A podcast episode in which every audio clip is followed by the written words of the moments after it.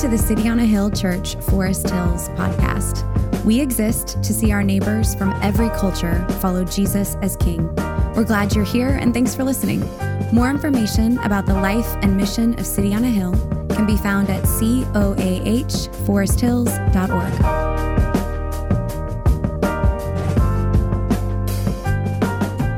My name is Aaron. It's great to be with you. We send greetings from Brighton uh, to you. And I want to start out just with a quick story to tell you a little bit about my wife.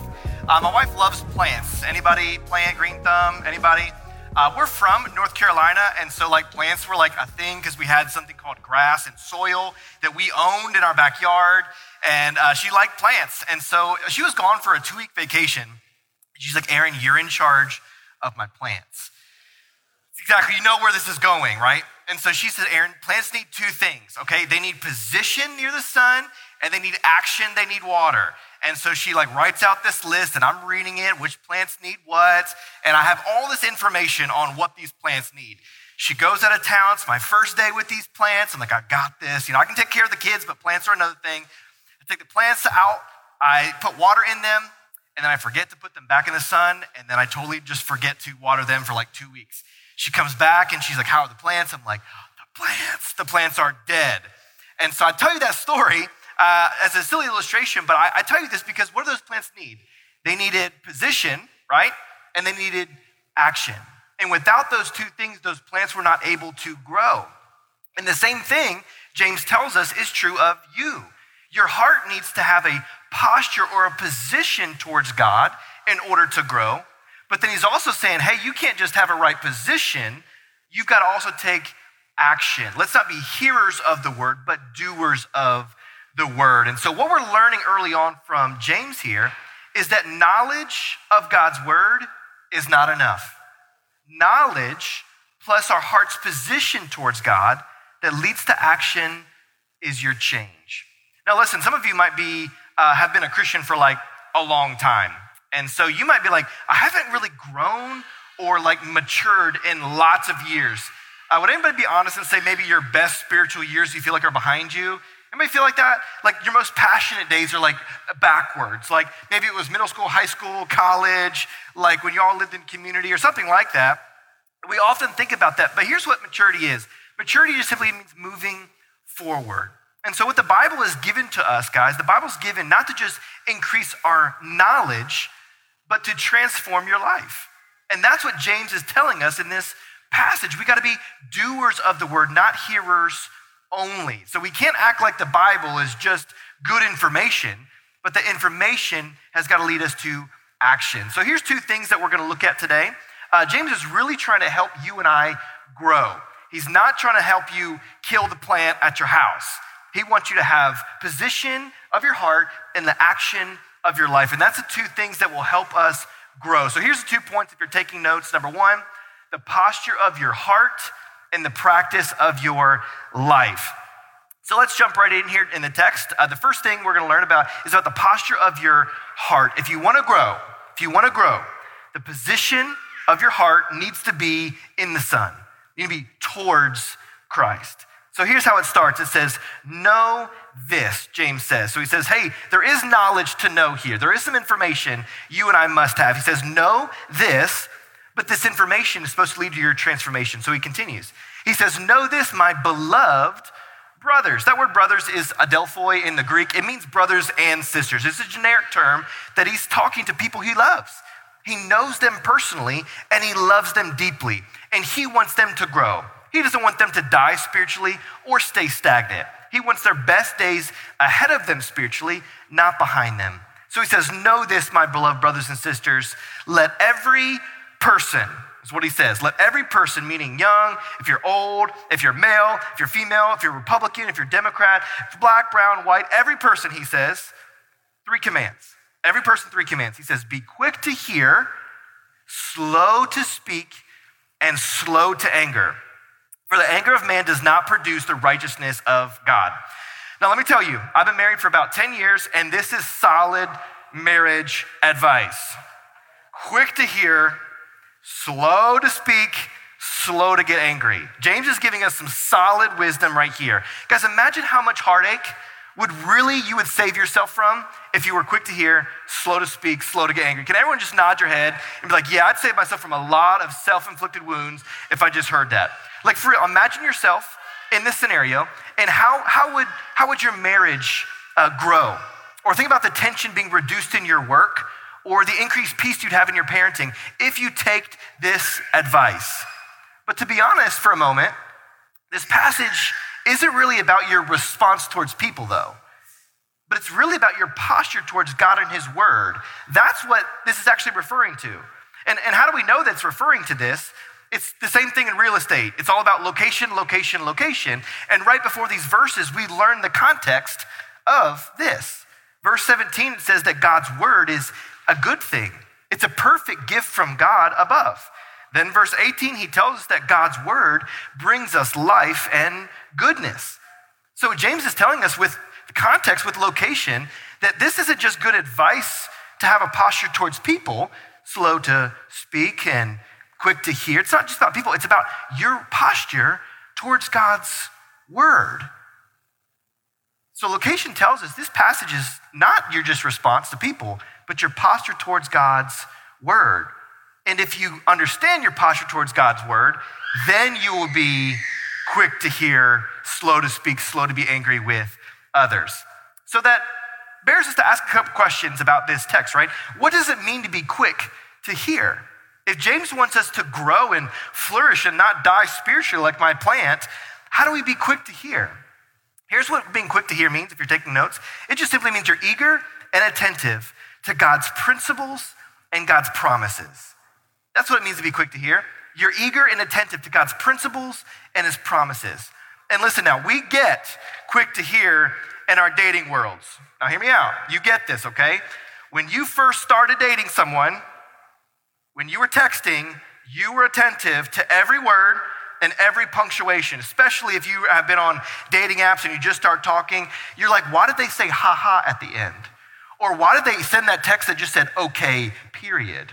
Why does she use so many exclamation points? And why does he not use enough? Right? We are very quick to hear the nuance of what's in this text message when we're early on in this dating relationship. We're very eager and attentive to looking at what's going on. But we often don't approach God's word this way. We aren't attentive to the nuance of what he's trying to say for your good. We're busy, right? And we live distracted lives. We aren't quick to hear what God's word has to say. We're quick to respond to how we feel in this life.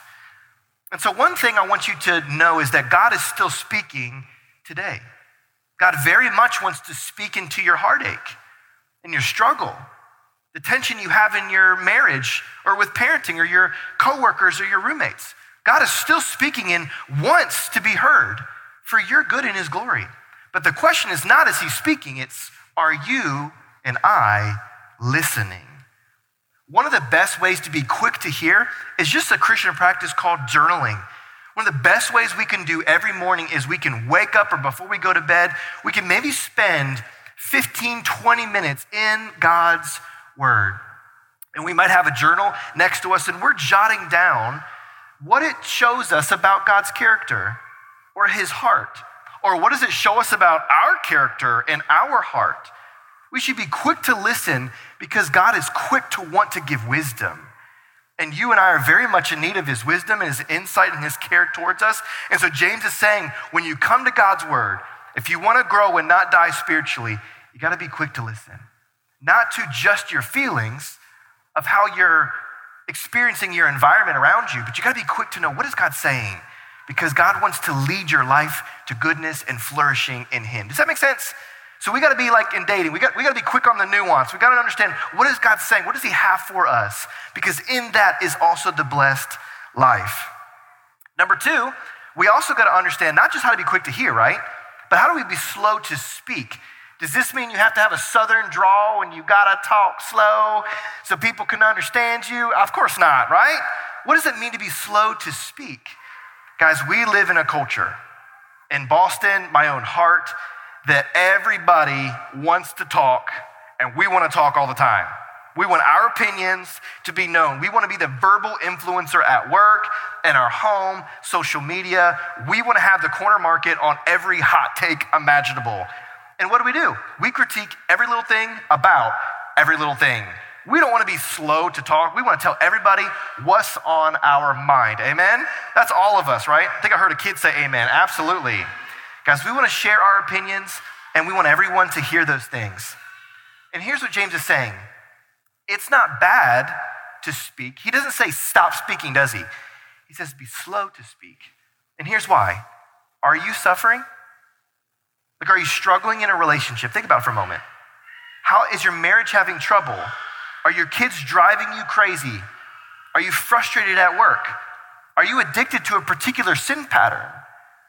And guys, these are all reasons for us to be slow to speak about other things because listen, more often times than not, the struggle that's in you needs to be spoken to more than you speaking to the circumstances around you. Does that make sense?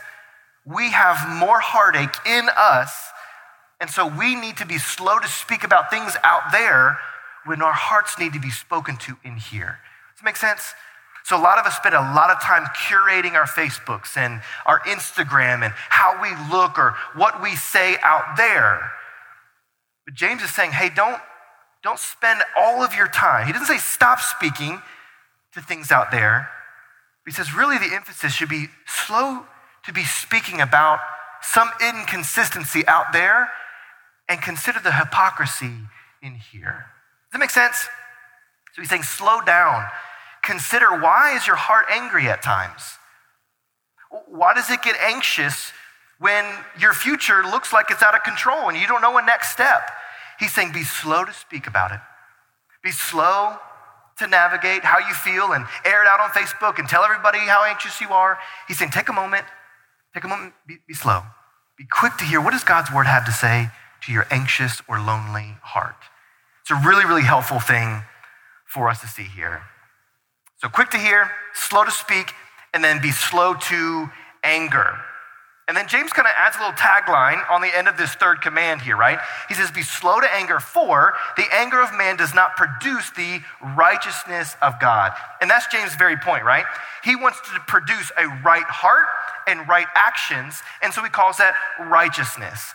And he's saying being angry is sort of like a blockade to having a right heart and right actions. And so James wants you to live this life of righteousness or God's wills and God's ways for your good.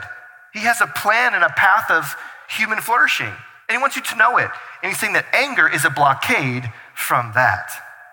And just like we talked about how our culture wants to just talk all the time and we very rarely want to lean in and listen, the same is angry. Same with angry in our culture. Guys, we are angry and outraged as a culture about everything, literally everything. Vaccines, politics, this one you should be, gas prices, I'm playing, but I'm kind of not playing, right? You name it, we are angry about everything all the time. Some things we should be. We should be angry about injustice, should be angry about shootings. Those things should break our hearts and cause us to move into action in a godly way for restoration. But if we're angry all the time at all things, it hurts you and others and your walk with God. Guys, listen, I, was studying this past week. Do you know, you want to know the Greek word here for anger? It's Twitter. That's just a dad joke. I'm sorry. It's a dad joke. But literally, the, I mean, we are so angry on Twitter, and we got, I don't know about this church, so I can like say it freely without knowing you, but we got some Facebook fighters in the church world. They like roll up their sleeves, like, today I'm going to battle. And they're just destroying Facebook with all of their anger on anything. There's no good news of Jesus. There's no hope for eternal life. There's no grace and forgiveness. It's just rage against everyone and everything. And James is saying, hey, that, that doesn't produce a right heart or right actions that leads to a right walk with Jesus. So James is saying, when you are angry, which by the way, he doesn't say it's wrong to be angry, keynote there. He doesn't say it's wrong to be angry. He wants to, us to be slow, to make sure that our anger is just and righteous and not self driven and sinful. Make sense? And so we really need to consider what that looks like. Because when we're angry, when we're angry, you can't listen. Have you been in a fight with somebody and you get angry? What happens when you get angry in a fight? You either shut down or you blast them, right? You crank that sucker up to 10 and you tell them everything you've ever felt about them in your entire life. Or maybe you just are in my marriage for a moment, I'm not sure. But when we're angry, we can't listen, right? We don't hear well. That's what James is saying. Think about your marriage, your relationships. When you're angry, can you listen? Can you hear? You can't. Guys, you know what anger is? Anger is when something you love gets threatened. When you love something and someone or something gets in the way of what you love, is threatened that you can't obtain it, you get angry. That happens in my life. If there's a goal I want to get to, and I might have people that are in the way of this goal because I think that goal will do something for my heart, I get angry because they're in my way. And James is saying, hey, be slow, Aaron. Be slow to anger because that anger might not be, a, might be just. And you need to take a moment to consider why are you angry? Um, I was driving in my car uh, a few months ago. It's a good illustration to help us kind of understand this. And when the dash comes on for me, when like a little dash light comes on, I'm like, something's wrong with the car. I need to fix it. But when my wife is driving the car and the dash is coming on, she's like, oh, that's just something for me to ignore. That's how we roll in our house. She'd rather take a hammer when the light's flashing and just smash it out. I fixed the light. It's no longer telling me what the problem is. When I'm driving, I'm like, we got to do something with that light. Guys, anger is the same way. It's a flashing light showing you that something is wrong in your heart. I'm not talking about righteous anger, I'm talking about sinful anger. And what James is saying is when you feel angry, take a moment. When you're angry, take a moment and consider is there something or someone that you think is ultimate that's not God, that something is in the way of that makes you angry? And in that moment, God's inviting you to turn from that idol and turn to Him. So think about are you angry this past week? What were you angry about? Did someone interrupt your work? Frustrate you in parenting? Did they confront what you said? Did they make you look bad? What made you angry this past work? What made you angry? If you think about that, there was something you wanted and something got in the way. And James is saying, slow down for a minute because what your heart really needs is not what you think. What you really need is Christ and his goodness for you. To walk with him, to know his love, forgiveness, and grace that what you have in Him is more valuable than what you can find in anything or anyone else. Does that make sense? So he's saying, slow down, look at the flashing light that anger produces, and run to Christ with your heartache. And guys, I think that's why, in reference of location, he's talking about God's word here. He's saying that's why people get so angry about the Bible. It threatens our status quo. It calls us out. The Bible calls out your flaws and your shortcomings. Guys, it gives us a standard that sometimes we don't agree with. It gives commands, guys, this is tough. The Bible gives commands about gender and sexuality and abortion and pornography and forgiveness and justice and racism, men's and women's roles, you name it, and we don't like it. And so God is telling us through James here wait a second, wait a second, wait a second. Before you get angry about God's word, before you get angry about a command in the Bible, you should take a moment and figure out why God gave it. That's what James is getting to, because it's really about the word here and how your heart posture receives it. So James is saying, hey, be, quick to listen why I gave that command.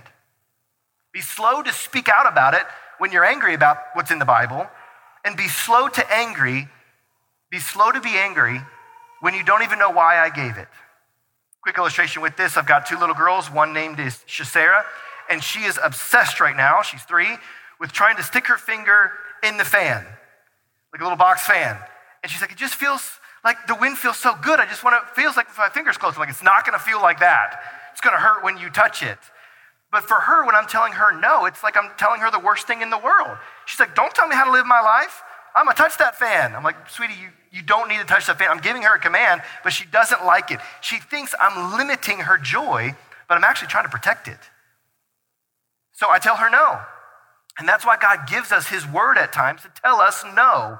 It's not to impede our joy, it's to ensure our joy. So when we look at something in the scripture and we don't like it and we disagree with it, God is telling you, hey, be quick to hear for a second. Be, be slow to speak out about how much you hate the command and be slow to angry. Be slow to be angry. Because there might be something in that command that is for your good. that's trying to ensure your joy and not to impede your joy. Does that make sense? I think that can be really helpful for us as we come to God's word. So we come to God's word and it's flashing something we don't like, like a light before us. You have two options with the Bible. Number one, you can just change the Bible. Just edit the Bible if you don't like it. Just throw it out. That's one option, and people have done that all throughout history. But it doesn't produce a life of flourishing with Jesus. But that's an option. So you change the Bible or you let the Bible change you for your good. There's going to be numerous commands, numerous things that we don't know why God commands or says what he does about sexuality or our bodies or our lives, and it's to be really hard for us at times. But if we can understand that God is so far above our ways, and we're like my daughter at times, not understanding, and we think this is to be the path of joy. It's to feel good. It's to be great. We get close to it, and it harms us. So God is like a gracious father who comes in and says, Hey, no, no, I don't want you to go near that. I don't want you to do that because I'm trying to ensure your joy and not impede it.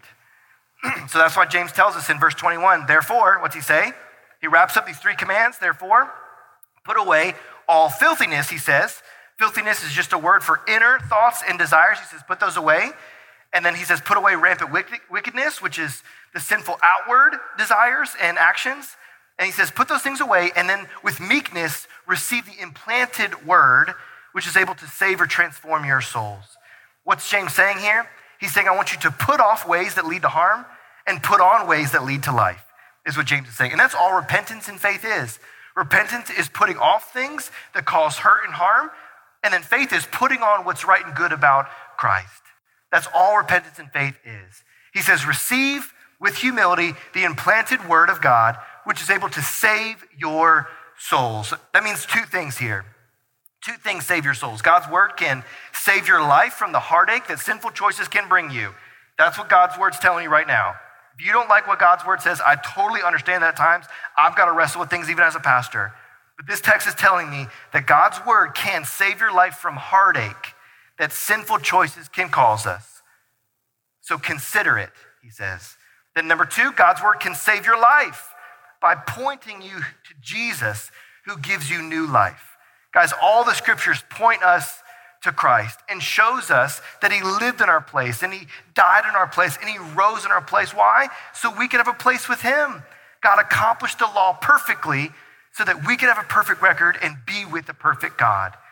This is the good news that we have about Jesus. The Bible is pointing us to Christ.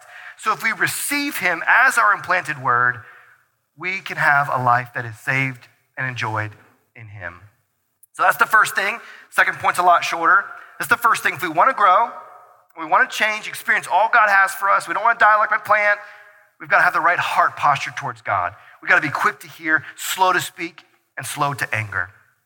But James tells us there's one other thing if you want to grow.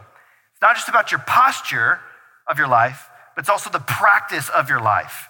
Not just posture, but practice. And James takes one step further in verse 22. He says, Listen, guys, don't just be quick to hear God's word and consider it, you've got to apply it. Verse 22, he says, But be doers of the word and not hearers only. Because if you hear and don't do, you deceive yourselves. And guys, a lot of you have been in church uh, a, a lot in your life. Christians are fantastic at deceiving ourselves at what it means to grow. Like, this is what we do. We think attendance is transformation. I show up to church, I'm going to grow. If I come to CG, I'm just going to grow. We think just by showing up means we're growing up. And James is telling us that's not exactly the case. You can't just hear something in a sermon or hear something in CG and be like, oh, yeah, I just kind of grew because I was here. Showing up is not the same as growing up, although showing up is a good way to help you start growing up. Another thing we deceive ourselves with is we think information is transformation. If I just have more facts about the Bible, then I'm just gonna grow. I'm just gonna be like so much more mature in my faith. And guys, that's just not exactly the case. Just like my plants, I knew how to feed the plant. Guys, you just put sun and water. That's all you need to know. I, I had all the information, but the plant died, right? Just because you have facts or knowledge or insight about God, and but they're left unapplied, it doesn't transform you. It doesn't change you. You've got to walk with this word. You got to live it out. Don't just be hearers of it, but be doers of it. And last, we love this one as church people.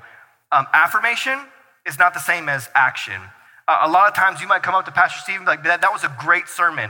And I wish one day he might be like, well, tell me, what are you going to apply from your life? But bam, Stephen might just like kind of give you the left hand, right hand. What are you going to apply from that sermon that you thought was so good? We can't just be an affirmation sermon society. Oh, that was a great point. Oh, yeah, I like that. We can't, we can't just affirm. Affirmation is not the same thing as action. And that's what James trying to shake us alive with. Guys, we live in a very educated academic society. We think that insight and knowledge and information leads to transformation, and that's just not the case. So we can't deceive ourselves. We can't just hear the word and think we know it and that we're close to God and we change. We've got to walk in it. We've got to walk in it.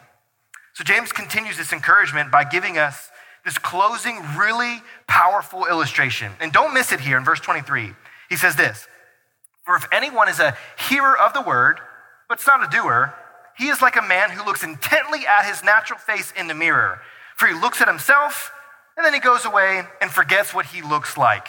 So here's the illustration that James gives, okay? James didn't have a pocket mirror from CoverGirl back in the day. This is my wife's. But here's kind of the illustration. James is saying that there's a man and he's looking deeply in the mirror. And he's like, wow, I have a giant unibrow. Or he's like, wow, I've got boogers all over my face and he's looking in the mirror and he sees himself. He's intently looking at his face. And the mirror is to do what? The mirror is to reflect reality back to you. It's to show reality back to you. If I've got glitter on my beard from playing with my two little girls and their Barbies, the mirror will point that out. And in high school, I was playing backyard football with my buddies. We're tackling the mess out of each other. And I going for this massive tackle. I get a shoulder in the nose. I hear this giant pop. And I'm like, uh oh, this doesn't look good. Walked inside, I looked in the mirror, and what did I see? The mirror reflected reality that I indeed had a broken nose. And did I just walk away, like, dude, I got a broken nose? Telling my friends, I got a broken nose, but I made this tackle. What did I do with that information from the mirror? Took action. It would be incredibly silly of me to have, sorry for the graphic, but blood on my face, my nose crooked on the side, and be like, yeah, I got Thanks for that information, mirror. And then I just walk away and live my best life, right? That would make no sense. And that's what James is saying. James is saying that God's word serves like this mirror. It reveals the broken areas of my life so I can get the help and healing that I need. That's the purpose of God's word. The Bible reveals my brokenness in light of God's wholeness so that God's wholeness can heal my brokenness. Does that make sense? The Bible's not just trying to call you out, it's trying to call you in into a life of God, into wholeness in Him. So, yes, the Bible calls us out, but just like the mirror called out the broken nose, it just showed you what reality is so that I can go get help and care. Guys, the purpose of a mirror's reflection is to show you where a person needs to take action and some of us might have a really negative experience with what your physical mirror at home shows you. And the difference between your mirror at home and the mirror of God's word, the mirror at home often condemns you for what you look like. But the Bible invites you to come in and show you that you are so much more than what you look like. It invites you into a life of God with love and forgiveness and grace, and where the Bible calls out sin and brokenness and invites you into wholeness through life and faith and walking with Jesus. Amen. So, with that said, how do we do God's word? Where do we need to take action? A couple quick things. The first thing is, guys, we got to change our mindset. One quick way we can do God's word is we change our mindset. We, we don't really obey God's word because we don't think, like the text says, that it's the law of liberty. We don't think that obeying God's word will be a life of flourishing for us. We think, like my daughter Shasera, it's going to limit your freedom rather than provide the avenue for it. We don't obey God's word because we think God's holding out on us. But God's word is holding out for us the path of goodness and flourishing in Him. So, one great way we can do God's word is we change our mindset through meditation. Meditation, not the kind of Eastern way that we empty our thoughts, but we fill our thoughts with God's word. And listen, you know how to meditate. I know you do. Have you ever been anxious? That's meditation. You ever had a lustful or a fantasy in your heart, that's meditation. If you've been bitter, or resentful, You play back a scene against someone else in your head over and over. That's meditation. You're taking something and you're thinking about it, and you're analyzing it, and you're considering the implications of it. One great way to apply God's word is to meditate on it so that God can change your mind and your heart to trust in Him. Another thing is, guys, we, we need to do God's word by repentance, which is changing our actions through walking in His ways. So, a really quick way to say that is, guys, we, we've got to stop believing that true happiness and true fulfillment can be found outside of a relationship with Christ. There's no someone or something that can give you value or worth because Christ has already provided that in his death on the cross for you. He proved once and for all how wonderful and glorious your relationship can be by his death for you. And so part of our actions is to stop thinking and stop doing things that will harm us, and we start believing and we start walking in what God says. Something I tell my kids all the time is hey, you might not understand what daddy's trying to tell you, but I want you to obey right away, all the way, is what I tell them because I want them to just know that dad's got a good plan. When I want you to hold your hands, we cross the street so you don't get hit by a car. And God is telling us, would you hold his hand of his word and would you trust it?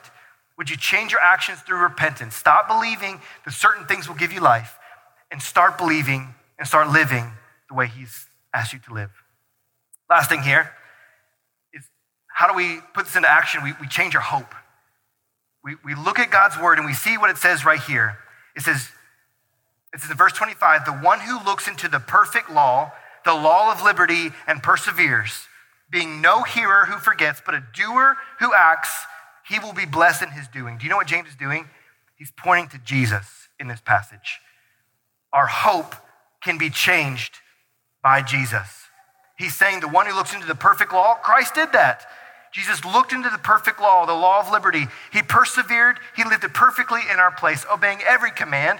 He was quick to hear. He was slow to speak, slow to be angry. That's what we see on his trial before he was executed on the cross for us. He looked into the law of liberty. He persevered perfectly. He was not just a hearer, but he was a doer. And he brought blessing for you and I through that life. Jesus lived perfectly in our place so we can have a perfect place with God. Galatians 3:24 says the law, the Bible became our guardian. It became a mirror. It pointed out our brokenness, but it pointed us to wholeness in Christ. And my friends, this is what Jesus had come to do. Live in your place, die in your place so you can have a place with him. So how do we obey this word? How do we be a doer of the word? We take Christ. We say, "You lived in my place. You accomplished the law perfectly, and I want to walk with you."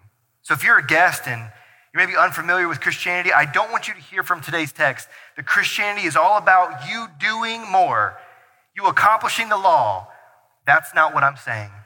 I'm saying that Christ accomplished the law for you so that you could have forgiveness and a life and a relationship with Him. And then He invites you to live out these commands for your good. So Christ already did it for you because we are unable to, granting us new life. And then he wants us to walk in these things, not to be saved, but to be saved from heartache and challenges. So, friends, let's grow in the word. Let's not just think information grows us. Let's not be like me in the intro of the story. Don't just have these facts, but whatever God's word says, I want you to not just hear it, but do it.